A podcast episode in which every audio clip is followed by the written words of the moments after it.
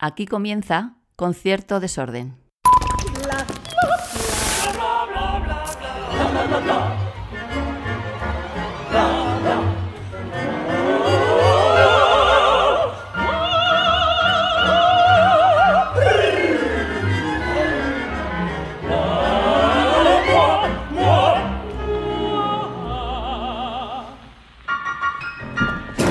Programa 14, Ecuador de la temporada. Muy brevemente tengo que decir muchísimas gracias a todos porque lo estáis petando, eh, así como suena. Eh, solo como, como termómetro sirven muy bien los vídeos que subimos de Reels a Instagram. En lo que estamos grabando el 14, pero ya hemos publicado 5 y son 60.000 eh, visitas, o así lo que llevan y, en fin, yo honrado me, siento de, de que- de que lo sigáis tanto, así que muchísimas gracias a todos y todas. Estamos hoy en la sala de cámara del Auditorio Nacional, que es una de las muchas sedes, una de las muchas, donde programa el CNDM, que viene a ser el Centro Nacional de Difusión Musical que además, que yo no lo sabía y me he enterado ahora que parezco nuevo, ya me vale, eh, el CNDM lleva la programación, o sea, la dirección artística del Auditorio Nacional. Dentro de esa programación, e hilando con su eh, trabajo, que, es, que está en sus estatutos, entiendo, es- una de sus, eh, de sus objetivos, la, la programación, la difusión y la recuperación del patrimonio lírico y no lírico nacional y entroncando con una de sus residencias, de las que tiene esta temporada, con el concierto 1700. Tengo aquí a un violinista, ya os dije que íbamos a ir a saco a con el violín esta temporada, y tengo aquí a un violinista que me flipa, Daniel Pinteño, ¿qué tal? Pues muy bien, agradecido de estar contigo aquí charlando un rato. Estarás, imagino que aquí es un poco como tu casa. Estamos en una de las mejores salas de cámara de España. Eh. A mí me encanta tocar en esta sala. Eh, me encanta tocar en todas, pero esta sala en concreto es donde más cómodo se siente uno al tocar. Tiene una acústica fantástica. Eh, debo reconocer que me gusta hasta más que la sinfónica. Eh, también para el repertorio que nosotros hacemos Claro, es claro. muy cómodo. Eh, pero bueno, sí, muy, muy feliz de estar aquí. Aquí estaremos este año unas cuantas horas tocando. Un ratito, porque aparte de aquí, además luego hablamos porque tocaréis en un montón de ciudades, incluso allende los mares, Ujú, Sí. eh, gracias a la residencia del CNM. Luego hablamos. Eh, te reconozco que preparándome la entrevista un poco, la charla, fíjate que me, me tiré toda una temporada centrada en los prejuicios que hay sobre la clásica y digo, madre mía, los prejuicios que, mira que yo amo el barroco, la antigua, eh, toda la música historicista, vamos a llamarle, bueno, la interpretación y la música más antigua, digamos. No sé ni cómo, ¿ves? Es que no sé ni cómo Ni definirlo. nosotros sabemos decirlo, ¿eh? también te lo digo. ¿eh? No sabemos decirlo. Vale. Históricamente informada, prácticamente, práctica históricamente informada, no sabemos, no sabemos. Es un, tenemos un, en Inglaterra le llaman del HIP famoso. Ajá. El, Historical Informa- Performance, no que sé, en fin. Eh, intentamos acercar dentro de la medida de lo que podemos eh, cómo sería la, la sonoridad de la música del siglo, en nuestro caso, 18 y 17, pero que también se puede extrapolar al 19, porque lo que Claro. la práctica instrumental del 19 que nosotros cómo se toca cómo toca la OCNE o cualquier orquesta sinfónica una sinfonía de mm, Beethoven no tiene nada que ver cómo sonaba en los tiempos de Beethoven. Exacto. pero nosotros ya decimos no a partir de 1750 ya se acababa la música antigua no señor. Eh, clasicismo se puede hacer con criterios históricos romanticismo también etcétera. Entonces estamos ahí intentando acercar las las sonoridades recrear las sonoridades que había en cada periodo Es que- dentro de lo que podemos porque tampoco tenemos la verdad absoluta Bueno, pero eso es eh, quizás algo positivo, ¿no? Eh, entiendo. El, el no tener la verdad absoluta. Hombre, aporta también eh, que- diferentes visiones. Eh, entonces, y también te da la tranquilidad de saber que posiblemente no estés en lo cierto. Y eso a mí me da mucha ¿Y tranquilidad. se duerme mejor así? Sí, para mí sí. Para mí sí, saber que, bueno, yo, yo, lo, yo lo intento, intento llegar hasta donde creo que puedo llegar. Pero, pero sé que a lo mejor no estoy, no estoy en lo cierto. Ya. Entonces, dentro de mis posibilidades, yo hago lo que puedo. Y, y bueno, sí, me da tranquilidad. Bueno, y, y la libertad también se la da al, oyente, ¿no? Sí, Supongo. de, Decir, de- bueno, de, de decir, pues a lo mejor le gusta más como hace, yo qué sé, Bach X grupo que Y, porque para él es- Bach tiene que sonar como Y en vez de como X. No voy a decir ningún nombre para, para, Sí, para sí, evitar, sí. no sé, no que imagínate. No. Sí, no, pero pues eso te digo, que, que también el, el oyente, el oyente agradece mucho la música barroca, porque la música barroca más allá del- de, digamos, los principios que hubo, esta, le llamaban, el otro día en inglés lo leí en un sitio, le llamaban el- la, como la, la época de la máquina de escribir. Era porque todo el mundo tocaba las partituras como aparecen. Ajá. En, en el barroco es muy raro que aparezcan, por ejemplo, dinámicas, que aparezcan reguladores. Sí, son, sí. digamos que son, son guías. Entonces, el intérprete, que ya conocía todos los tratados, que conocía cómo ornamentar, que conocía todo eso, era el encargado de poner el plus. ¿no? Entonces, al principio, en la recuperación de la, digamos, de la música barroca, que fue pues, a, mediados, a mediados del siglo XX, pues los intérpretes tocaban un poco lo que pone la partitura. Entonces, el otro día no sé dónde leí en un artículo que llamaban como la, la época de la máquina de escribir. Es como que tocaban lo que... mecanografa- mecanografiando lo que, lo que veían. Sí, sí. Entonces, dicho esto, a día de hoy ya hay versiones donde le podemos sumar un plus de lo que conocemos y de lo que queremos aportar a, a la partitura. Entonces, mm, cambia muchísimo, cambia muchísimo. A mí, a mí lo que a veces me aburre un poco de, de otros repertorios es cuando suena todo siempre igual. Cuando escucho la cuarta de Brahms y la escucho siempre Claro, es que ahí iba. Porque Claro, siempre igual. Entiendo que, que- que el, el- el- el oyente, el público que va a un Mahler, eh, no sé si es mucho más purista que el, el público que va a escuchar un Scarlatti eh, o, o un Nebra, no lo sé, porque es como, es que el Mahler no se toca así. Pero en cambio, no sé si ante Nebra, por ejemplo, por poner un Ujú. ejemplo, eh, quizá como no tenemos tanto conocimiento o tanta escucha, Claro, eh, bueno, de, de un Mahler, eh, los, los muy melómanos, los muy cafeteros, ya tienen sus versiones de que más le gusta, que si Celibidache, que si no sé quién, que no sé cuántas, entonces ya tienen sus versiones de referencia. Eh, claro, en obras como las que nosotros hacemos, que muchas son recuperación y otras, lo mismo, hay una versión, máximo dos, pues claro, eh, tienes poco, poco, poco bagaje por- con el que comparar, entonces no puedes tener una versión propia. En cambio, cuando escuchas eso, Brahms, eh, Mahler o Wagner, digo, no, no, por favor, los anillos del ¿no? Nibelungo tienen que ser los de no sé quién, de tal año, la versión que se hizo en eh, Waldrische, Rundfunk, tal cual. Vale, pues es- eso quizá también juega a nuestro favor, porque también nos deja un margen de un poquito más de espacio, ¿no? Para- incluso de error. No Sí, sé si sí. alguna vez a lo mejor ha habido algún momento que digas, eh, madre mía, lo que acabo de hacer, y os lo habéis comido y no os habéis ni enterado. Eh, no, a propósito nunca. A propósito nunca. Todos nos equivocamos en un concierto y, y antes. No, pero estaba- que quede bien, decir, uy, qué inventiva he metido aquí y en realidad es mío. Eh, no, no, yo, yo no, no, no- no- palabra. No, no suele pasar así, eh, en mi caso. Yo cuando me equivoco, mm, después estás el resto del concierto me he equivocado, me he equivocado, me he equivocado, me he equivocado. Esto, pero esto le pasa a mí, a cualquier músico. eh, Yo no tengo miedo escénico, para mí no existe el miedo escénico. Pero sí que la responsabilidad de, cago en la leche, me he equivocado. Ya. Me he equivocado, he puesto un, he tocado en fa sostenido, un fa natural en tal sitio y me he equivocado.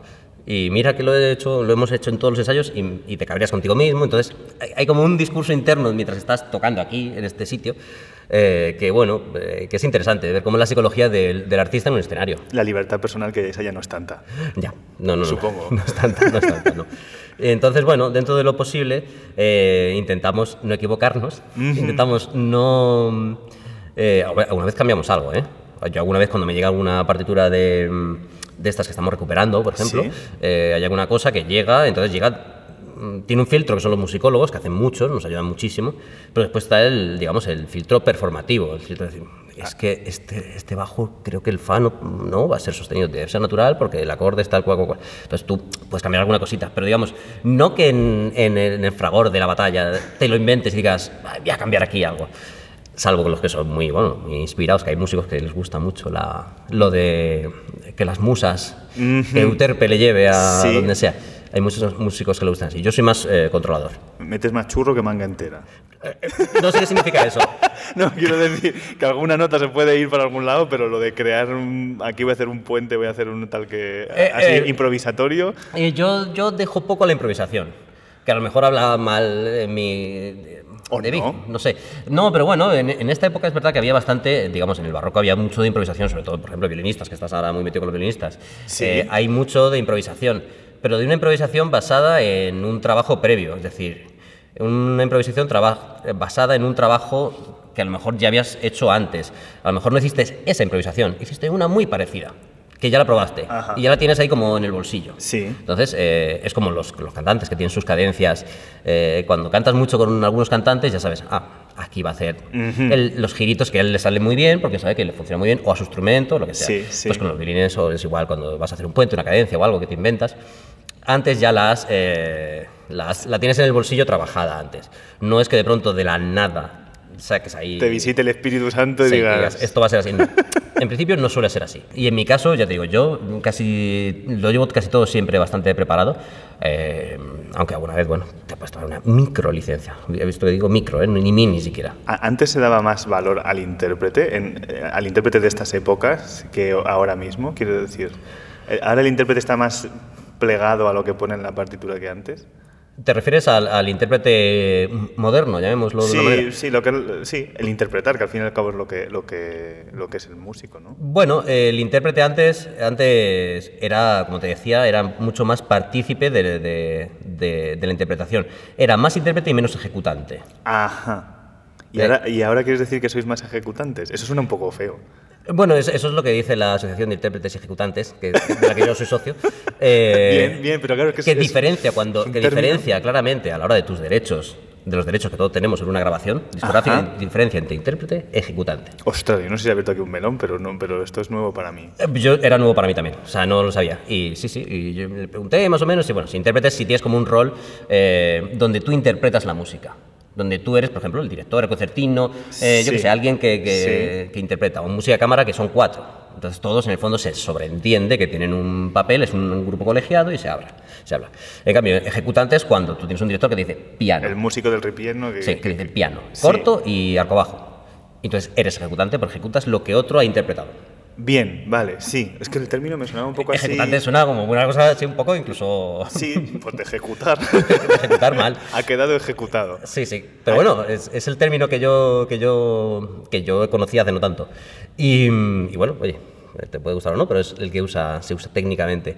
Entonces, bueno, es verdad que hoy en día, pues evidentemente, cuando tú eres un músico de orquesta, tu rol no es el de... Obvio, sí. El de... Porque si no, esto sería un, un sin Dios. Imagínate en orquesta, cada uno dice, no, pero es que a mí me gusta más corto, a mí más largo, aquí me...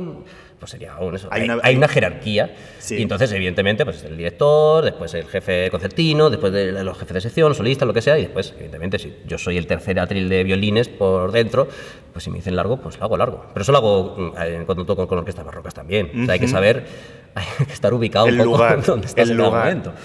Si tienes que también cuál es tu rol, no, el mismo del concertino que el de, yo qué sé, que el del jefe de, de violas, que también tiene, su, tiene una jerarquía, pero Sí. digamos que cada uno tiene que saber dónde está en cada momento. Entonces, por eso digo la diferencia entre, entre ejecutantes e intérpretes. Si te refieres, por ejemplo, a los músicos de, de una orquesta, yo creo que, evidentemente, eh, eran más, y si quieres después hablamos de cómo eran las orquestas del siglo XVIII, eran más, eh, más intérpretes que ejecutantes, porque si tú lees las cartas de las, cómo funcionaban las orquestas del siglo XVIII, era una jaula de grillos. Claro, porque además no era una, muchas veces no era una agrupación eh, formal y formalizada como tal. Hasta, bueno, digamos, hasta, la, hasta Mannheim, un poco, que es cuando ya se empieza a, a desarrollar la, la- la orquesta con sus, digamos, con sus normas. Sí. Antes era un poquito... mm, De hecho, eh, hay un viaje de, de, de un compositor austríaco que va a Italia a conocer la orquesta, cómo funcionan las orquestas italianas, de Corelli y tal, y alucina, alucina, va a decir, cada uno hace el arco que quiere y como lo quiere hacer A la italiana. hacen lo que quieren. En cambio, él venía de, de vivir en Francia. Él venía de vivir en Francia donde se eran muy sistemáticos, en la época los lulistas eran muy sistemáticos, en la orquesta de, Luis XIV en esta época, sobre cómo eran los arcos, cómo se usaban, el arriba, abajo, no sé qué, no sé cuántas, el trino, cómo era un porte-voix, cómo era un pansé, etc. Y en cambio aquello era un poco ¡guau! una locura. Una locura. Entonces, claro, tenemos diferentes maneras de, de- ver cómo era el músico, por ejemplo, de orquesta. Eh, ya la música de cámara, yo creo que ya sí que es, no, no cambió tanto, el, el intérprete es intérprete y Sí. que aporta, cada uno aporta su personalidad, la de su instrumento también. Claro, para un diálogo, es que si no. Ahí claro, sí- sí y eso es, eso es algo que sí ya a partir del siglo XVIII, mm, nosotros en el último disco que hemos hecho, que es de música de cámara del siglo XVIII, de tríos, eh, lo, hemos, lo hemos llevado a cabo. Es un diálogo, eh, evidentemente siempre, pues cada uno dentro de su, del papel de su instrumento. José Castell, José Castel. no os lo perdáis porque es una música súper chula, súper. Me ha parecido súper dr- dramática en el sentido de, de- de- de que hay. Hay narrativa, hay, hay tensión, hay A mí me contraste. recuerda, sí, a mí me recuerda a, a la música escénica que tiene que también Castel. Castel fue un compositor de, de música escénica es muy famoso por su música escénica, sus tonadillas, tiene también zarzuelas. Sí. Y, y cuando uno se está tocando, y ahora el que lo escuche a continuación, que lo recomiendo, está en Spotify, para que lo quiera, Spotify. Dale ahí. Dale. No os digo lo compréis, pero bueno, menos escucharlo. O dejarlo bueno, puesto. comprarlo, que, que vamos. Dejarlo puesto en bucle, que creo que, me, que creo que gano eh, 0,0, no sé cuántos ceros, y al final uno por cada reproducción. Vale, hermoso. O sea, aquí Hemos creado un monstruo. podremos mantener poquito a poco el grupo a base de- del streaming. Bueno, en fin, eh, la música, esta música tiene esencia escénica, tiene esencia escénica. Eh, tenemos el gracioso, tenemos el drama, aparece el padre que se enfada porque su hija se quiere mm, eh, casar con un barberillo así un poco tal. Tiene eso. Y entonces, cada uno, si uno lo, escucha con esta mentalidad, es que lo reconoces. Y bueno, también tiene mucho de, de- de cómo era la música española de ese momento de cómo era la música española en ese momento, aunque también creo que Castell conocía las corrientes de, de- de su época, digamos, de la música de cámara. De- en Europa. Sí, Haydn, o sea, Haydn Claro, llegaba es que- aquí a los es 15 que días. Ahí va, ahí va. Haydn llegaba aquí a los 15 días. Eh, la música, hay sinfonías en la Catedral de Toledo, hay sinfonías en todos sitios. Hay minués, hay de todo. Entonces, la música de Haydn llegaba. Por lo tanto, no, no creo que, que Castell est- estuviera ajeno a, a lo que, a lo que hacían los compositores centroeuropeos. Lo único que hace es, bueno, pues adaptarlo dentro de sus, de sus posibilidades o de su gusto, de su criterio, de su estilo, a, a cómo era eh, a lo que él quería hacer. Oye, me, me van saliendo preguntas así como pum, pum, pum. Así que, bueno, concierto de desorden. Totum, revolutum. Mejor y, que- sí. y fuera. Tú estás muy, muy orientado y Concerto 1700. Por cierto, ¿se dice Concerto 1700? Se dice como uno quiera, como uno quiera. Eh, hay gente que dice concierto 1700. Claro, ahí voy, de pronto. No hay, no hay vez que no salga una nota de prensa en cualquier periódico de España, lo siento, queridos amigos, que no le llamen concierto 1700, pero lo podéis llamar como queráis. Mientras nos hagamos llaméis. nosotros, exactamente. Mientras hagamos nosotros el concierto, podéis llamarlo como queráis. No hay problema, no hay problema. Vale, vale, ok, pues voy a seguir con Concerto 1700 porque es como Perfecto, es. más fácil, eh, quiero decir, pero, pero bien. Sí, sí, sí, sí, sí. Que está orientado un poco eh, a, bueno, a, a- a la recuperación Ujú. y al descubrimiento y al descubrirnos. A lo mejor ya están ahí las obras, pero no, no han sido tan divulgadas, ¿no? Puede ser el caso que, que también os llame a poneros a hacer hits. ¿Por qué no? ¿Hits? ¿Te refieres a hits? Hits de la época, quiero Ah, decir, claro, sí, sí, no, que toquéis Queen ahora con... eh, Ah, sí, sí, hablando. un, un disco de versiones, sí, sí, de, de Rosalía. Eh, no, pues, por supuesto, por supuesto. Y yo no cierro, o sea, simplemente que esto es algo que a mí me apasiona. Me parece una aventura. Cada vez que, que, eh, toco por primera vez una pieza que lleva 300 años sin que nadie la toque, me parece una cosa apasionante. Es, sientes como un escalofrío que te recorre. Sí. Que también lo sientes tocando bajo Vivaldi, sí. Pero en este caso es que, bueno, me parece que además estamos el cumpliendo con una función que no es, no es un acto de chauvinismo ni nada por el estilo. No es, no es porque, oye, que es español y lo español, mucho español, y no, no tiene No, nada que ver con eso. no, no, no, no. Sino simplemente hay algo que todavía el público que llena estas butacas eh, cuando venimos a tocar eh, alucina cuando, cuando lo escucha. Entonces, pues a lo mejor mm, hay que seguir por ahí, por esa vía, eh, durante un tiempo, o sea, durante un tiempo y todo lo que haga falta. Y después re- retocarlo, porque no solo el estreno. Para no caer en la, en la dinámica esta de Sí. se toca una pieza y ya no se toca hasta dentro de 50 años. Que es la- eh, lo que ocurre en el 90... Da, da un poco de rabia. Bueno, en este caso, por ejemplo, nosotros vamos a hacer Acis y Galatea de Literes, Sí. estrenadísimo, Sí. y lo hacemos aquí, y la sala está todo vendido, o sea que, mm, me refiero, eh, no se quedarán 10 entradas, así que el que... Eh, voy tarde. Eh, pues si quedan 10, una para mí, el resto corred, por favor. Sí, me parece, no sé cuántas quedan. ¿no? La última vez que lo vi estaba ya. Vamos, le compré a mis padres y no sé dónde están, están por ahí arriba, los pobres. Porque no. O sea, no dan entradas a los, a los músicos, pero bueno. Sí, sí, somos que siempre- chorrocientos músicos en escena, porque esto es una. para el que no lo conozca, Acis y Galatea es una zarzuela. Vamos allá, venga. Es una zarzuela eh, de Antonio Literes y José de Cañizares, el gran- uno de los grandes libre- libretistas junto a Zamora Sí. de- del 18 español. No quiero decir 17 porque nació en el 17, es lo, es lo malo de esta gente que vive entre siglos, ¿no?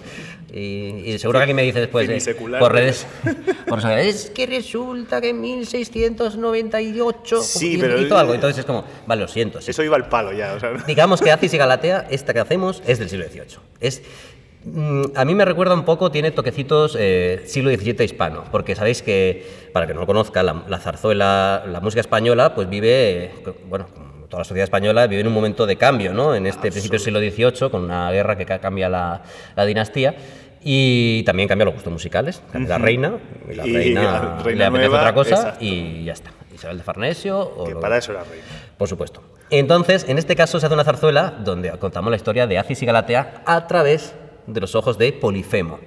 Polifemo siempre, lo, en todas las, esto también lo hace Händel, que tiene una Acis y Galatea, lo, siempre lo visten como ese monstruo sensible, incapaz de amar. Pero bueno, sí que puede amar, porque él en el fondo durante la, durante la obra se enamora de, de- de Galatea. Entonces ahí donde siempre el triángulo amoroso es donde El está la, conflicto. la problemática siempre. Cuando dos se quieren y no hay nada más, no pasa nada. Pero cuando hay tres, tres son multitud.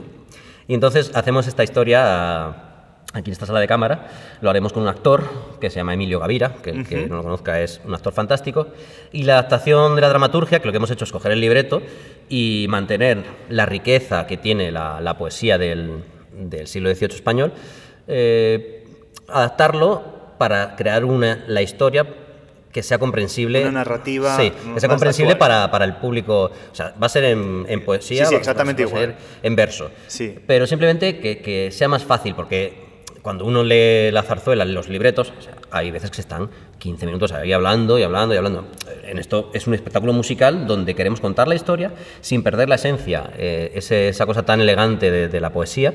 eh, Pero es una fórmula que funciona muy bien, la Sí. del narrador. Porque aquí, bueno, el CNDM ya lo ha hecho con otras eh, zarzuelas. sí, lo hicieron con Nebra hace poco. Sí, la de. No, la de. Es que ya no me acuerdo.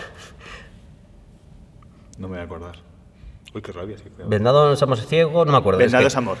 Que la hizo. La hicieron aquí el en el auditorio. En la sala sinfónica, me parece, con los elementos. Con narrador, pero que se hace en el Teatro de la Zarzuela con las eh, zarzuelas eh, mucho más posteriores. eh, Sí, cuando sí, se sí. recuperan. Se pone un narrador que va contando un poco toda la parte. En este caso lo que queremos es que no sea tanto papel de narrador, que también me gusta, porque que el narrador puede ser alguien, bueno, como un evangelista en, Sí. en una pasión, es, Sí. es un narrador en el fondo, nos va contando pues, un poco cómo va la historia. En este caso sí que él es polifemo y que no Que forma parte de. forma parte de- del, digamos, del elenco. Pasa que vocalmente polifemo solo tiene, solo tiene un área.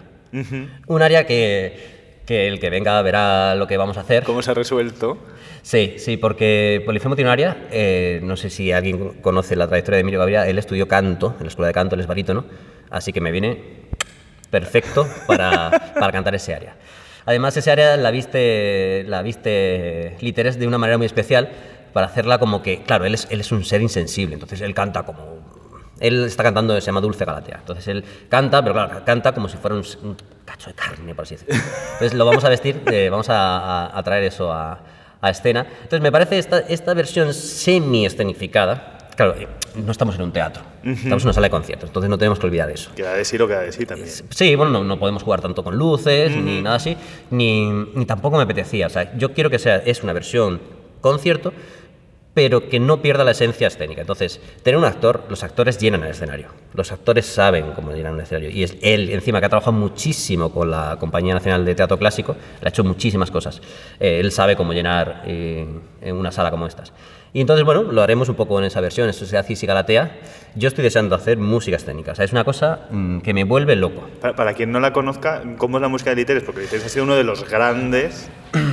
Literes es uno de los, de los eh, tres grandes de, de la primera mitad del siglo XX. Forma ahí como una especie de triunvirato, ¿no? Con José de Torres, al que ya le dedicamos un disco, eh, José de Nebra, que es otro de los grandes, y Antonio Literes. Él es mallorquín, su música, él es, es violonchelista, que cambia bastante la manera de componer. No es lo mismo componer desde un teclado que desde un instrumento de cuerda. Incluso siendo un chelo, me refiero, siendo un chelo que su papel, a priori, si uno lo piensa ahora en el barroco, piensa que, bueno, que no es un melódico, que está dentro del bajo continuo. No, pero bueno, él sabemos que, que tenía Stradivarius y todo, o sea, en su época eh, los, los Stradivarius circulaban. Sí, sí, estaban a la orden del día. Por ahí, es como el que tiene ahí un iPhone. Un iPhone. Aquí había otro, lo tienen eh, quien sea. Entonces, la música de Literes es muy. En este caso, todavía tiene un pequeño enganche para mí. eh, con, con la música del siglo XVII en esta zarzuela. La manera, son arias de capo en muchos casos, pero también todavía tenemos a cuatros. Los a cuatros es cuando cantan los coros a cuatro. Eh, tienen algo, hay tonadas, hay cosas que todavía están enganchando con la tradición eh, anterior pretérita. Y, mm, y, por ejemplo, se diferencia él, su evolución es increíble, porque nosotros grabamos un disco con Carlos Mena Sí. eh, de cantadas de literes tardías, de su época tardía, bueno, 20 años más tarde que esto. Sí. Y la diferencia es abismal, o sea, no se parece nada. Y son como dos compositores completamente distintos. Entonces a mí me hace gracia también tantear esas dos, esas dos caras. A lo mejor también para escena hay que tener en cuenta que muchos de los que cantaban esta música en el, estos, en el, yo qué sé, en el Príncipe, en el Teatro del Príncipe, para que no conozcas el teatro español a día de hoy, Sí. o, o donde fuera, o Caños del Veral, o, eran muchos casos eran actores que cantaban. Ahí está.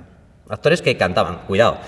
El que venga al concierto va a escuchar arias virtuosas. Sí, sí, sí, sí, Después claro. va a escuchar también preciosas como Confiado Jilguerillos, Que es la más Rama, cono- sí, la parte que es la, conocida. la más conocida, pero después tiene áreas muy virtuosas. Galatea tiene una bastante, con unas coloraturas tremendas.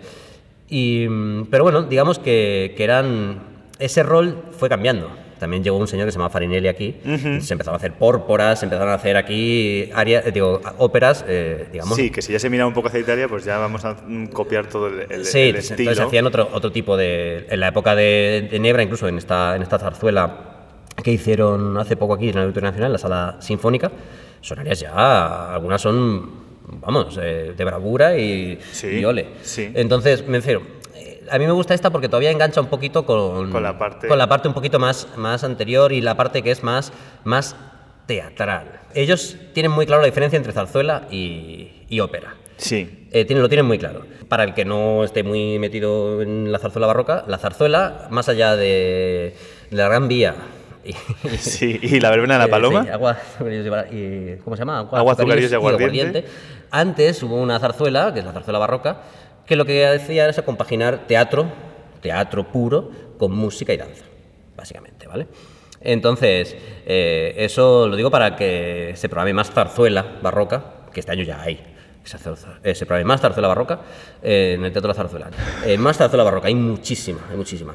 Es verdad que después hay otra que, que los propios compositores llamaban ópera. Por ejemplo, Literes, los elementos Sí. de Literes eh, llaman ópera en estilo italiano. Sí. En estilo italiano. ¿Por qué? Porque no se habla, sino que se, Al sustraerlos toda se- la parte se dialogada. canta. eh, entendió también que el recitativo es una manera de cantar.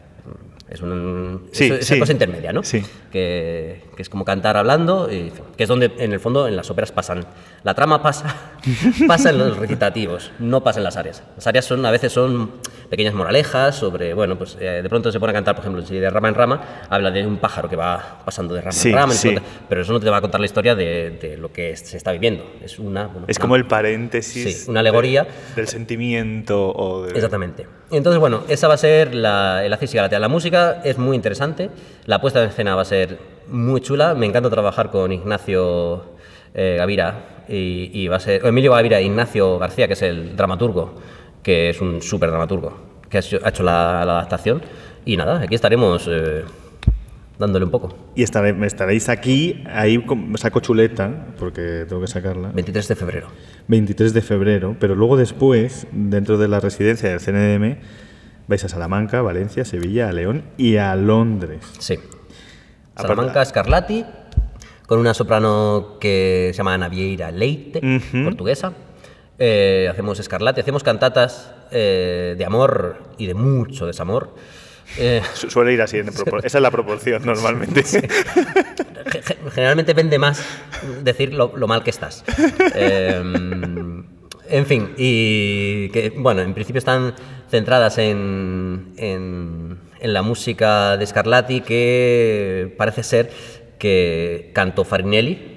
Eh, tanto fue así que le gustaron esta música que en la copia que tenemos eh, se la regaló a su amigo Metastasio una, eh, en Viena. La mandó a Viena y porque uno de los poemas que, que se cantan es de Metastasio. Entonces, bueno, está Ah, muy relacionado con Aranjuez, con Barba de Braganza. Claro, claro. Está relacionado con esta, con esa, en esa época. Entonces, bueno, me parece bonito tener un guiño, ¿no? Hacemos música italo-española, porque, bueno, es de un italiano que vivió aquí toda su vida prácticamente. Sí. eh, con una soprano portuguesa para una reina portuguesa. En fin, todo, ahí. todo Todo encaja, hilado, todo encaja, hilado. Todo encaja. ¿Cómo, cómo se le mantiene a uno la cabeza en su sitio? Porque claro, yo, hay, mucho cambio de repertorio. En Valencia hacéis otra recuperación que también la lleváis a Sevilla, o primero en Sevilla, luego en Valencia. si Hacemos no primero en Valencia y después Sevilla, un oratorio. De un compositor valenciano, si no me equivoco. Sí, La soberbia batida por la humildad, humildad de San Miguel. Casi nada. Hemos, hemos- lo hemos reducido a oratorio a San Miguel. es más fácil. Sí, es más recordar- fácil, es más fácil. sí. Eh, sí, sí, lo hemos hecho así. Eh, esto ya lo, lo- esto fue un encargo eh, casi toda la música que nosotros recuperamos tiene, tiene su base en los musicólogos. Esto ya lo he dicho, lo di- lo- mi agradecimiento eterno a ellos. En este caso eh, es casi todo de, de- de Raúl Ángulo y Antoni Pons, que son de la Asociación Ars Hispana. Eh, que quede constancia también, dicho también. Eh, programadores, programarles más música, que es muy buena. Y están haciendo un trabajo increíble. Este oratorio lo hicimos en León y Oviedo eh, hace, voy a hablar a ojo, que me perdonen, dos años o tres años. Lo estrenamos en León- y Oviedo. Y después, al tiempo, Tony me mandó eh, un documento, así, una especie de trabajo escaneado, donde eh, se, se podía comprobar que, eh, que Hernández y Llana, que sabemos que era y Llana, aunque le ponemos y Llana junto, Ah. y Llana, porque su madre era Llana de apellido, eh, era valenciano. Aparte, esta música sabemos que se tocó en Valencia en 1728, en, San Felipe Neri. Entonces, bueno, es, es bonito llevar a, casa, vamos a Les Arts, llevar a casa a un compositor valenciano. Y después visitamos mi Andalucía, mi tierra. Y lo llevamos al FEMAS. Y, y es una música muy interesante. También, también muy personal, es un oratorio en español, que no es fácil, en dos partes, donde bueno, se ve la batalla entre San Miguel y quién va a ser, y Lucifer, y la maldad. Entonces, pues tenemos ahí, después tenemos un demonio, un demonio y un angelito. O sea, son cuatro personajes, Ajá. y entre ellos, pues bueno, van ahí luchando. ¿Cómo que- Creo que ganan los buenos, creo que ganan los buenos. Porque Si no, no habría así llegado hasta aquí nada. Así es. Siento si, si alguien le echa al final, pero bueno, en, en principio, en principio, los que hemos sido un colegio religioso sabemos que ganan los buenos. Entonces, por, por bueno. eso eh, Miguel fue santo, luego, supongo. el arcángel- el arcángel San Miguel. Entonces, bueno, eh, es muy interesante esa música también. También. Y seguiremos, seguiremos. Es que la temporada. ¿Cómo, cómo lo mantienes todo ordenado en la cabeza? ¿En qué sentido es lo de ordenado? Eh, Porque yo vivo con cierto desorden. O sea, porque yo en mi, en mi vida en general, la- Pues- en mi vida profesional soy súper cuadriculado, súper ordenado, lo que te decía. Sí. Pero después yo siento que vivo en un caos constante, Ya. eh, porque tengo ahora mismo 40 programas en la cabeza, estoy pensando tal, tal, tal. Pero Tengo- no, claro, no lo aparentas, que es lo, lo- lo importante. Claro.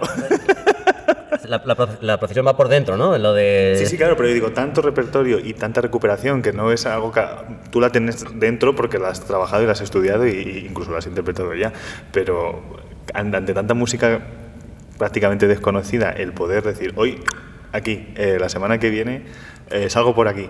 Ya, bueno, eh, pero bueno, no me, no me diferencio de nada de, de- de alguien que, que, pues eso, de un cuarteto ahora que co- comentábamos hablando que habías entrevistado a Cibran. Un beso para él y para todo el Quiroga. Un beso enorme, un abrazo y le quiero un montón.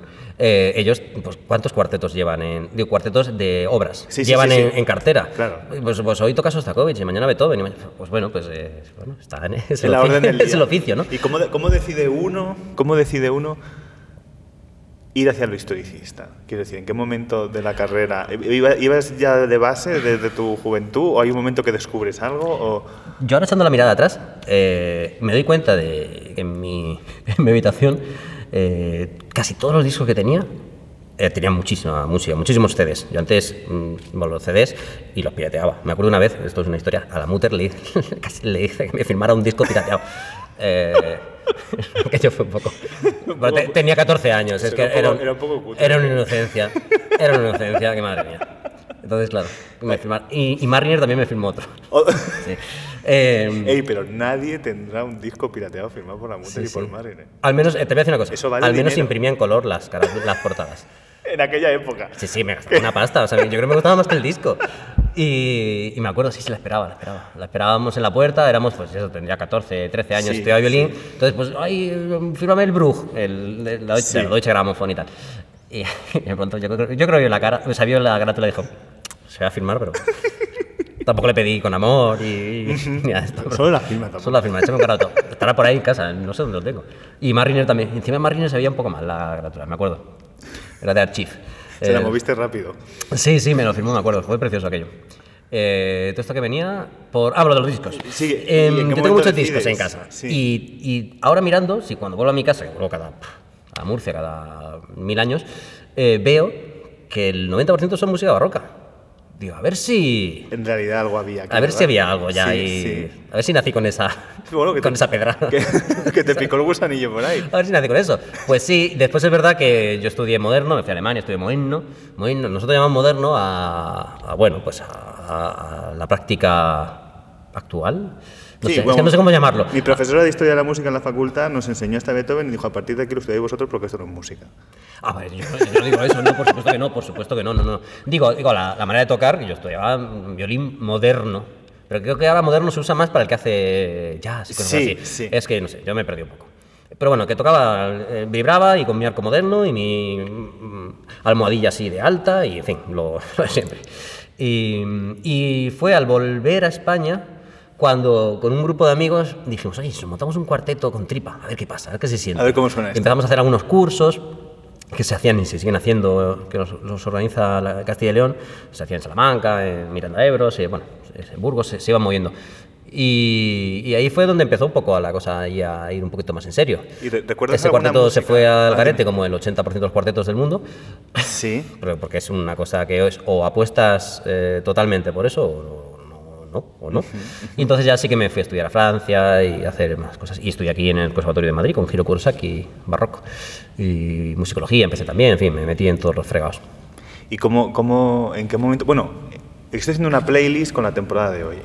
¿Qué música le asocias a ese momento en que te dijiste, hey, he hecho de, de mi sueño una realidad? No sé si tu realidad individual o tu realidad ya con concierto, pero no sé si tienes algún recuerdo de alguna música de decir, Uy. ahora. Ahora. No, la verdad es que no tengo ningún recuerdo. Me vas a perdonar, pero no tengo ningún recuerdo que sea una música de ahora. Em, no, la verdad es que no. Siempre ha sido todo, como ha sido tan progresivo, en mi caso. eh, yo al principio, yo cuando yo estudiaba y tal, yo tocaba con todos los grupos habidos y por haber, y si me llamaban para. iba, aunque tuviera que ir de rodillas. Eh, es verdad que a día de hoy, por ejemplo, no colaboro nada más que con un par de grupos que, me- que son mi familia, que los amo y que, y que mientras ellos quieran que yo siga, ahí estaré. Eh, y entonces ahora digamos que me centro mucho en mi grupo, pero fue todo muy eh, paulatino, por así decirlo. Fue poquito a poco y entonces de pronto eh, fundé grupo para hacer cositas pequeñas, a veces eh, eran más grandes, a veces más pequeñas. Entonces, y a día de hoy ya se ha consolidado. eh, los discos también traen mucha, mucha madurez a un grupo, porque un disco, un concierto tiene lo efímero del concierto. Sí, claro. Un disco Es tiene un responsabilidad que queda para la eternidad. Es un legado más físico. El legado. A mí siempre tenía un amigo que trabajaba en este cuarteto que me decía, estás obsesionado con el legado. Me decía, Pues "Estás obsesionado con el legado. Digo, hombre, es que es- me gustaría dejar algo, Claro. algo que, que valiera la pena. Mm, Más allá de, bueno, pues de, de que todos Sí, somos sí. eh, perecederos. Y que pasamos por aquí y, y hasta luego. Entonces, pero- bueno, eh, eso era un poco, me decía, estás un poco obsesionado con el legado. Digo, pues a lo mejor es así, no lo sé. Entonces, no, digamos, no tengo un momento, pero sí que, sí que he hecho la vista atrás y, y creo que todavía estoy en el principio del camino, ¿eh? O sea, que a mí Bueno, me entonces, queda... pu- entonces puedo marcar Brug por Anne-Sophie Mutter. Bueno, Bruj, yo Eh, Bruj lo escuché edición original. 200 millones de veces. Y el doble de Vivaldi que tiene Igor y David Oistrakh era lo más. Ujú. Vivaldi por Oistrakh. Que, Que- como- que dime tú, que hoy a en día día, ¿qué hacemos con eso? que a día de hoy es un poco como tal. Y me encantaba, y me encantaba, y flipaba, flipaba con el concierto de la menor. Y bueno, pues así fue, un poco. ¿Tienes algún placer prohibido así que puedas contar aquí ahora que no nos oye nadie sobre algo que no deberías, mm, quizá no esté tan bien visto? a Ah, la- bueno, yo soy un junkie de Glencool. Un junkie. Junkie. Uno de mis correos electrónicos, que no uso mucho, es Glenwood 16. O sea, Te haces pasar por Glenn Gould. tengo sueños. Eh, me pongo una sillita baja y un piano alto, ¿no? Eh, no, no, eh, me encantaba, me encantaba cuando era joven, era un adicto, un adicto, adicto. Escuchaba su Bach, que también a lo mejor tiene algo que ver con barroco, pero hoy en día se lo dices a cualquier historicista, dice, Pero ¿por qué? pero ¿Pero por cómo? Encima tal, encima canturrea y encima hace los rubatos que quiere, ya, pero es que me encantaba, me encantaba. Bueno, ahí sí que el intérprete, cuando el intérprete supera todo lo demás. Sí, sí, es fenomenal. y- y bien que lo supere, Es fenomenal. decir. A mí me parece un tipo digno de, de estudio. eh, famosa anécdota aquella que a mí me encantó también ese disco lo tenía. El de el que él sale con Bernstein. Están Sí. haciendo el concierto de Brahms, uno de ellos, no sé cuál, de piano. eh, y al final te dejan el track, no sé si lo habéis visto, es es de Sony ese disco. Sí. Y al final te dejan el track con el speech que dio De Bernstein. de Bernstein al principio del concierto diciendo, señoras y señores, estoy en, en- en Nueva York, con la Filarmónica de Nueva York, imagínate. Eh, mm, sale, y sale al principio del directo diciendo, quiero comentaros una cosa. La versión que se va a hacer no es la mía. Hemos estado discutiendo y porque tenían diferencias como Sí, querían. sí. Porque eso a veces la gente piensa, ah, bueno, pues es que este tipo tenía tal personalidad que era capaz de decirle a una persona con Bernstein, no, mm, yo mi versión de Brahms es esta. O sea, es una cosa y a mí me encanta ese disco. Ese disco estaba por ahí, Sony me parece que es la, Que demuestra, mucha, demuestra mucho de los dos. y de cómo funciona también el mundo el mundo el mundo musical más eh, cuando se sale un poco de digamos de, de lo ejecutante no de vamos a Ahí ejecutar el, el primer concierto de Brahms de piano y, y he escuchado uno muchas veces he escuchado todos.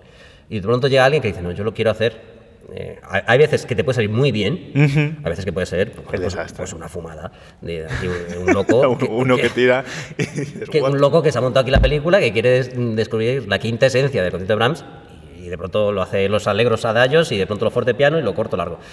Mm, Vale, pues no tiene ningún sentido. Pero bueno, dentro de lo posible, tú escuchas esa versión y bueno, bien, pues una versión no suena bien. Pese a, que, pese a las discrepancias que tenían, Sí, ¿eh? O sea, sí. que imagínate.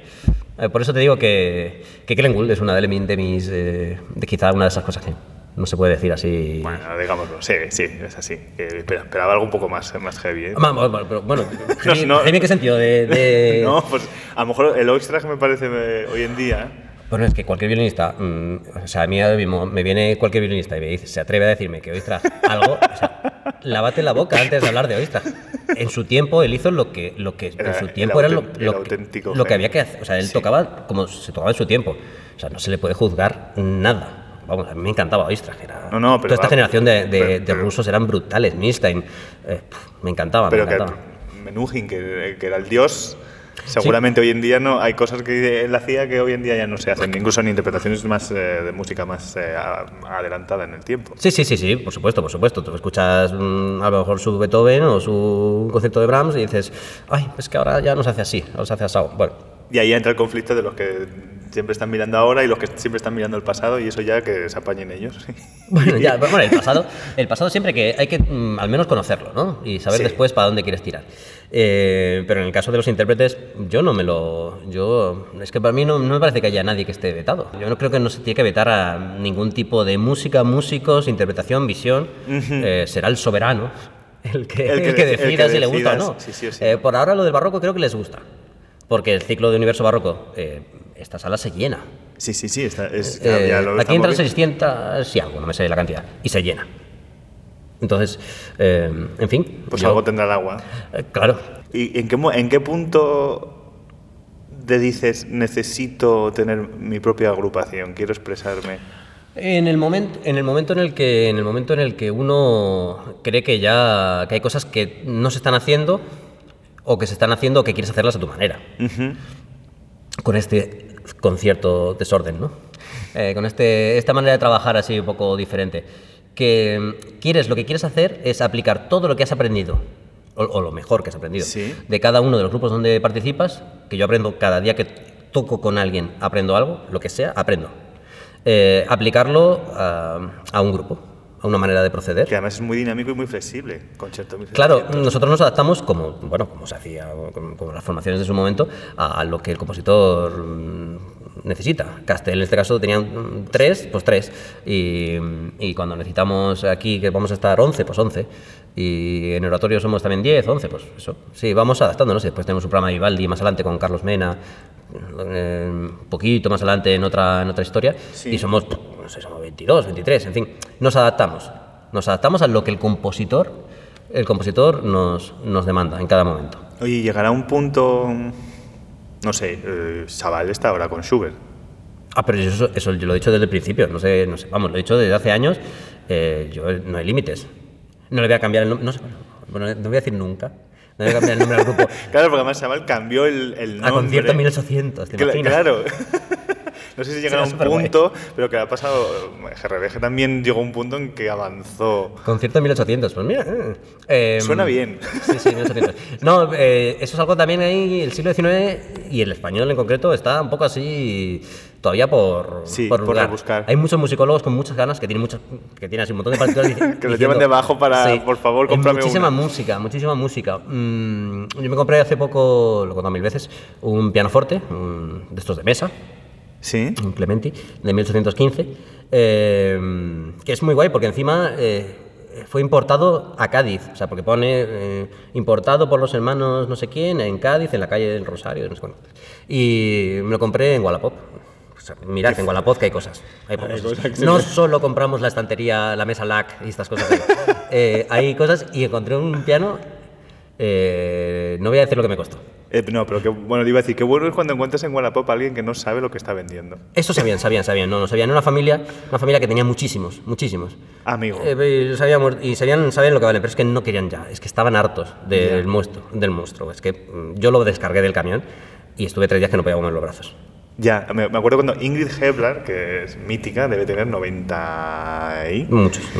Y creo que no, no sé si debo haber sido la única, iba a decir la última, pero no puede venir alguien, pero la única persona que la ha entrevistado en muchos años.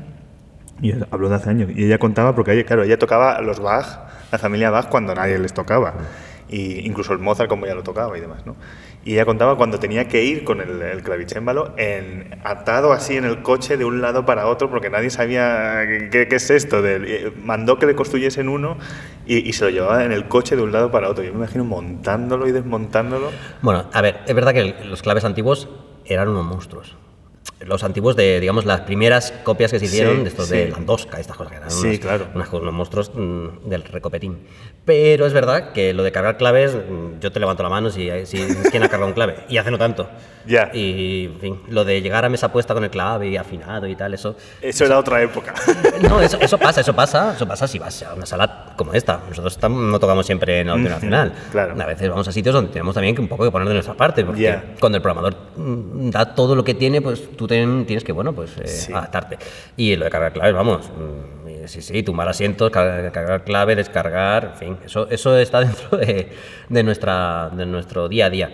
Entonces no me extraña nada. Es verdad que los claves que ahora movemos no pesan, no pesan como aquellos y, y se montan rapidito y tal. El piano este pesaba como un mulo. Yo me acuerdo que hice todas las, las medidas para ver si me entraba en el ascensor de casa y tal para el transportista y, y ahí lo tengo esperando re- reparación. Oye, ¿y ¿cómo está tu violín? O no sé si es uno de tus violines, que he visto, vi por Instagram que ha pasado revisión hace Eh, poquito. eh, no, tuvo un accidente, tuvo un accidente. ¡Ostras! Tuvo un accidente, tuvo un accidente y... ¿Y lo has pasado peor que si el accidente lo tuvieras tú? eh, a ver... eh, Un pues- accidente relativo, a ver, no te quiero poner... A ver, tuve un accidente y mm, lo bueno es que tengo algunos violines más. Y, pero bueno, lo bueno es que están asegurados. Entonces, bueno, pues llamas al seguro y para eso están los seguros. Sí, eso. sí. Entonces, eh, lo, que, lo que viste por Instagram, arroba de Pinteno, eh, fue, fue el proceso de cómo, de cómo un violín del siglo XVIII, esa es la, una de las fotos, es la tapa de atrás. Y se ven los taquillos que se ponen para que las grietas, que ya son irre- ir- irreconducibles, Que no- sí. eh, que no se abran más. Entonces se le pega un taco por detrás de madera, entonces ya no, no prosiguen. Mm, No prosiguen por ahora, pero eso al final la- Avanzará. avanza. Entonces, eh, sí, sí, eso fue. Me lo dieron hace nada, la semana pasada. Me lo dieron ya. Ya de que después de un violín, cuando ha estado abierto así, en plan, como. eh, para el que no lo sepa, son tapas, ¿no? La tapa de abajo, la de arriba ha estado abierto. Después, cuando lo montas, nos. Hay que estar tocándolo un tiempo porque eso se va reajustando. Claro. Es- un violín está vivo, es madera. Sí, Entonces reacciona con la humedad, reacciona con la sequedad. Ahora que, por ejemplo, en Madrid vivimos en Londres, pues hay mucha humedad.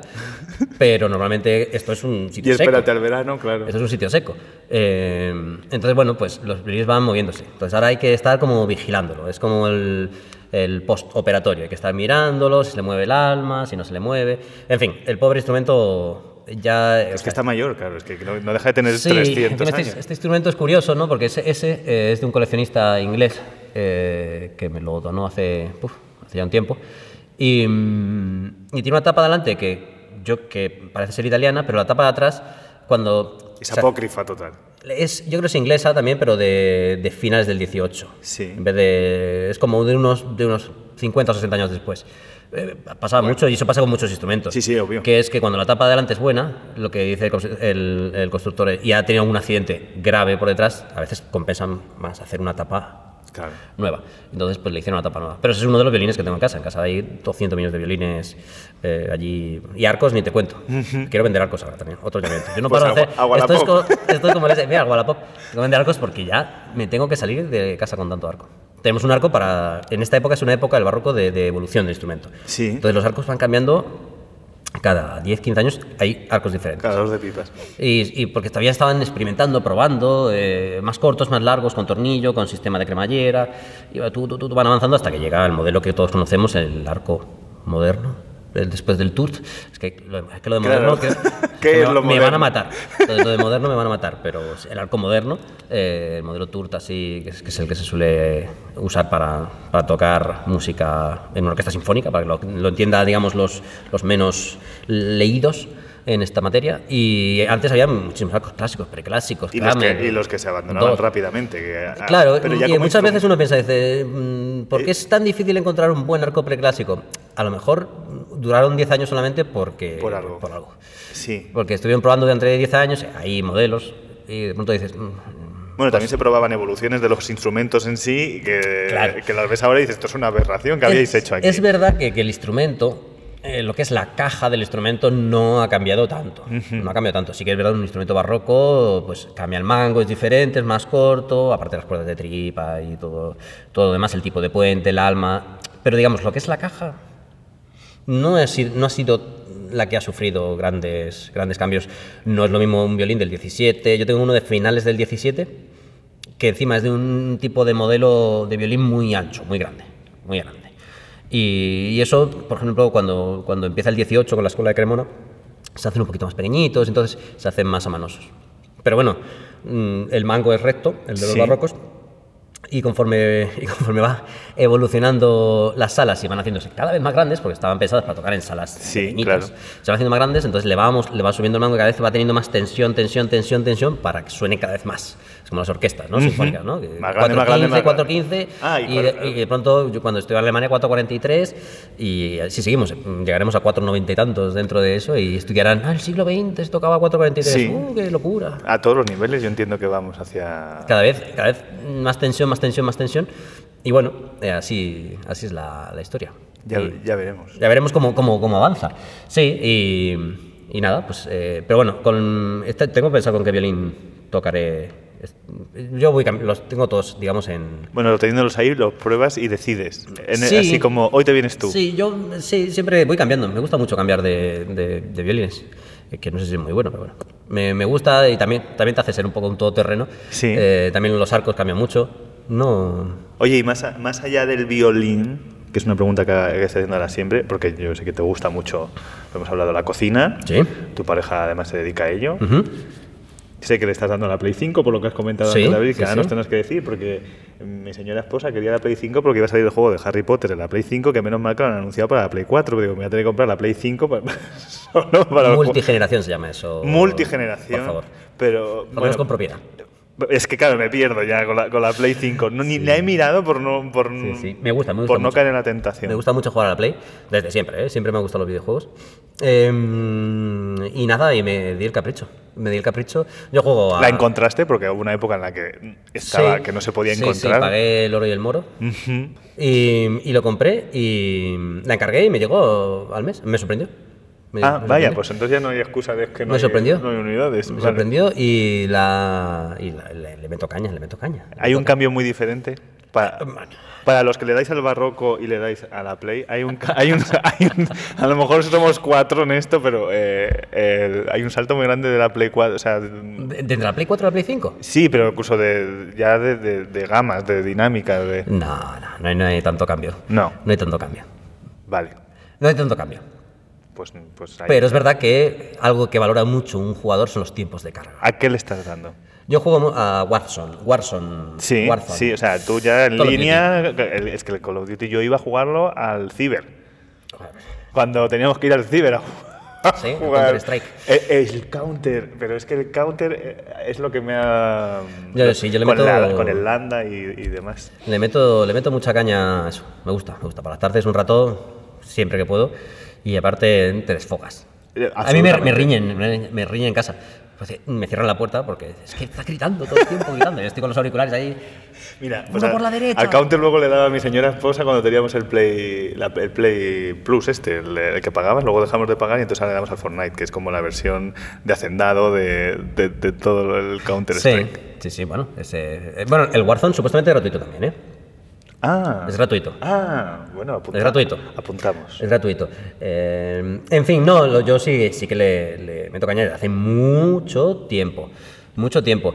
Bueno, a mí me, me sirve para como evadirme un poco también, ¿no? De, de- Sí, aquí corto. Al menos ese tiempo no estoy mirando mails.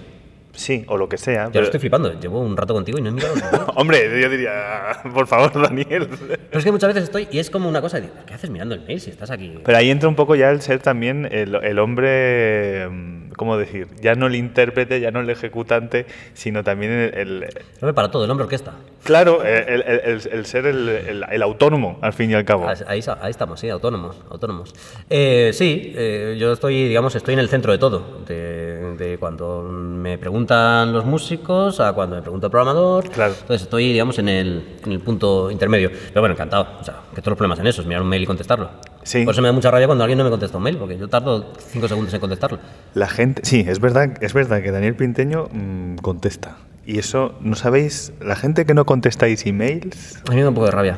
o WhatsApp, Me da un poquito de rabia. eh, de verdad, os tendrían que dejar sin de- Ghosting, ¿no? Se llama eso, ¿no? Os tendrían que ¿No es dejar sin ghosting? desayuno. O ghosting es solo cuando es en una relación Que yo a veces, claro, yo a veces tardo, no lo sé, pues, pero una cosa es a veces tardar y otra cosa es. no, eh, por supuesto. Oye, mira, estoy de vacaciones de verano, mm, te contesto cuando vuelva, o de Navidad. Sí, sí, este- esta gente que no contestáis emails, os vamos a borrar de la lista de amigos. No, pero no, hay que querer a todo el mundo, hay que querer a todo el mundo. No, no, yo no, yo no os voy a borrar, no os voy a borrar. Pero simplemente os pediría, por favor, que si me queréis, si me por queréis, favor, por favor, no irse, pero contestar. una semana. Con una semana, os doy una semana para que contestéis, que son siete días con todas sus horazas. Sí, la verdad, es suficiente. Para, y sobre todo que tampoco, yo. y tampoco no, me refiero, no son mails, muchas veces son tonterías. Sí. Oh, y a veces solo me vale con un OK recibido. OK. Tres autónomos estamos en esta sala ahora mismo y, y firmamos lo que estás diciendo. Y ya con eso ya, ah, vale, pues lo has recibido y ya está. A veces dices, pues le habrá llegado, estará en spam. ¿Qué pasará? Absolutamente. No le gustará lo que, lo que le propongo. Oye, ese, para, para terminar, para cerrar, ese silencio recibido, vamos a dejar ese silencio a un lado y te pregunto, como pregunto siempre para cerrar, ¿qué es para ti el silencio y dónde lo encuentras? Pues el silencio, el silencio es algo que yo no encuentro. Que eso es un, un problema. Y es un problema también de la sociedad actual. Yo no encuentro el silencio nunca. Nunca lo encuentro. Porque incluso cuando estoy en silencio, tengo al pepito grillo este que tenemos en Claro, la te voy a decir, cabeza. pero ¿lo buscas o pasas directamente de buscar el silencio? Yo es que nunca lo he encontrado. Es que hay algo, hay algo ahí, el run run este, a mí me... Porque en el fondo me habla. O sea, Sí, a ver, sí, para que no sí, piense la sí, gente sí, que sí, estoy sí. aquí eh, un poco mm. Daniel Pinteño y Escucha el otro Daniel Pinteño. Escucha voces. No, no, pero es una cosa que dices. Lo, de- lo que yo me encantaría es tener la mente, en- conseguir la mente en blanco, ¿no? El silencio total. Y es imposible, yo no lo encuentro. Y eso es algo que, bueno, pues eh, me frustra un poco. Pero a lo mejor tengo que hacer meditación, estas cosas. Yo es que soy muy, soy poco holístico. Eh, yo, yo debo ser también poco holístico porque lo he intentado ya muchas veces, esto lo, lo hablo Soy mucho. poco con holístico, sí. No soy capaz tampoco. O sea, yo me levanto a las 6. O sea, yo no tengo despertador. Porque yo sé que a las 6 el ojo me va a hacer así y yo ya me levanto con pensamiento. Esto de antes de ser autónomo, no te creas. ¿Tú eres búho o eres de los que.? No, yo me puedo acostar a las 8 de la tarde fácilmente. O sea... Ah, entonces eres un poco. No sé cómo se llama. Yo soy, yo soy de los búhos. yo, yo soy de los que puedo estar hasta las 5 de la mañana. Pues yo soy mm, de gallina, que me, me acuesto. Me, acuesto me, acuesto prontito y a las 5 puedo estar en pie si hace falta, sin problema. Pero ya pling y ya tu, tu, tu, y como tenga el móvil aquí en la mesilla. Ah, no, el móvil, a veces el móvil fundamental, señores, consejo. Programadores, gente que no contesta los mails, lo que sea. Móvil, nunca en la habitación. Móvil, fuera. Compraos un despertador. Un despertador. Ya. Sí. O sea, móvil fuera. De verdad, ¿eh? No, no, es que cometer la locura, porque es una locura, de mirar los emails que estás diciendo tú desde la cama a las 6 de la mañana, que encima dices, no puedo contestar a nadie a las 6 de la mañana porque se van a pensar que, que- que hago a las 6 de la mañana contestando emails. Pero ya lo estás viendo, eso es el error de Es toda una horrible. Bueno, y dicho el consejo, os digo, esta mañana me ha sonado el despertador, me he levantado, he cogido el móvil y me he metido en la cama a mirar el móvil. Dicho este consejo que no ha servido para Nada. O sea, pero, bueno, me- me- pero al menos ya estaba despierto. De esto que dices, estoy calentito ahí en la cama. Bueno, pero ha sido tu decisión ya Cinco tomada. minutitos, voy a quedarme cinco minutitos ahí. ¿Que has y- tocado suelo? Sí, sí, sí, ¿Con me, el me pie? he tenido que levantar y todo, tal. Eh, por eso te digo, que yo consejos soy muy malo, porque soy un, por eso te digo, soy un Pero si es lo mejor. O sea, y, y contradecirse es lo mejor del mundo. O sea, contradecirse en, en bien, como el humor, en bien. Ah, sí, sí, no, no, por supuesto, yo, yo me equivoco todo el tiempo. Pero eso me es- equivoco todo el eh, tiempo y lo reconozco. Es- Ay. Alguna vez también te digo que alguna vez eh, cuesta. Bueno, porque a veces hay que callarse porque Alguna vez dice- cuesta decir, "Ay, me he equivocado, pero... Y a mí me, Pero a ver si mí me cuela. da mucha rabia cuando me sorprendo a mí mismo habiéndome equivocado y tirando para adelante. que eso nos pasa a todos, que te has equivocado y te has dado cuenta que te has equivocado. Pero como ya le has dicho que es piano ahí, tú Pon piano. delante. Ey, pero es que a lo mejor está bien. ¿no? Claro, pero, pero no, ellos, ellos, ellos, claro, tú, Sí. tú ves el run run. Pero si tiras para adelante es Lo había porque. puesto fuerte, se lo había puesto fuerte. ¿por qué dice? ¿Por qué? Y tú, no, no, no, yo había puesto piano, os habréis equivocado vosotros. Qué mentira. A veces a mí me da, me da mucha rabia, pero bueno, yo soy humano como todos y soy tengo mis miserias. Pues eso, como todos, Entonces, como todos. en fin. eh, por cierto, que no se me olvide. Dale. 10 segundos. Que se nos olvidó un concierto. Que Pues tenemos dale. a María Espada. Aquí en esta sala. Ah, claro, pero si es que cuántos conciertos hay de... Porque una residencia en el CNDM, aparte de, de muchas cosas, es también eh, la posibilidad, mm, supongo, de comunicarte de muchas maneras. Sí. Bueno, pues, pues si te gustan las sopranos, en mayo tienes una cita ineludible con una de las mejores sopranos del- de, de la música barroca española, María Espada, una- un referente. Y vamos a hacer música de mi tierra natal, de Málaga, de la Catedral. Eso estreno, hay estrenos de Iribarren, que, que en este caso la recuperación es de Antonio El Pino, eh, que es organista de la Catedral. Y vamos a sacar música preciosa para... ¿Y lo para- unís a Nebra y Vivaldi, puede ser? eh, hacemos Nebra, hacemos Torres por, por dos cuestiones. Nebra porque es contemporáneo, Sí.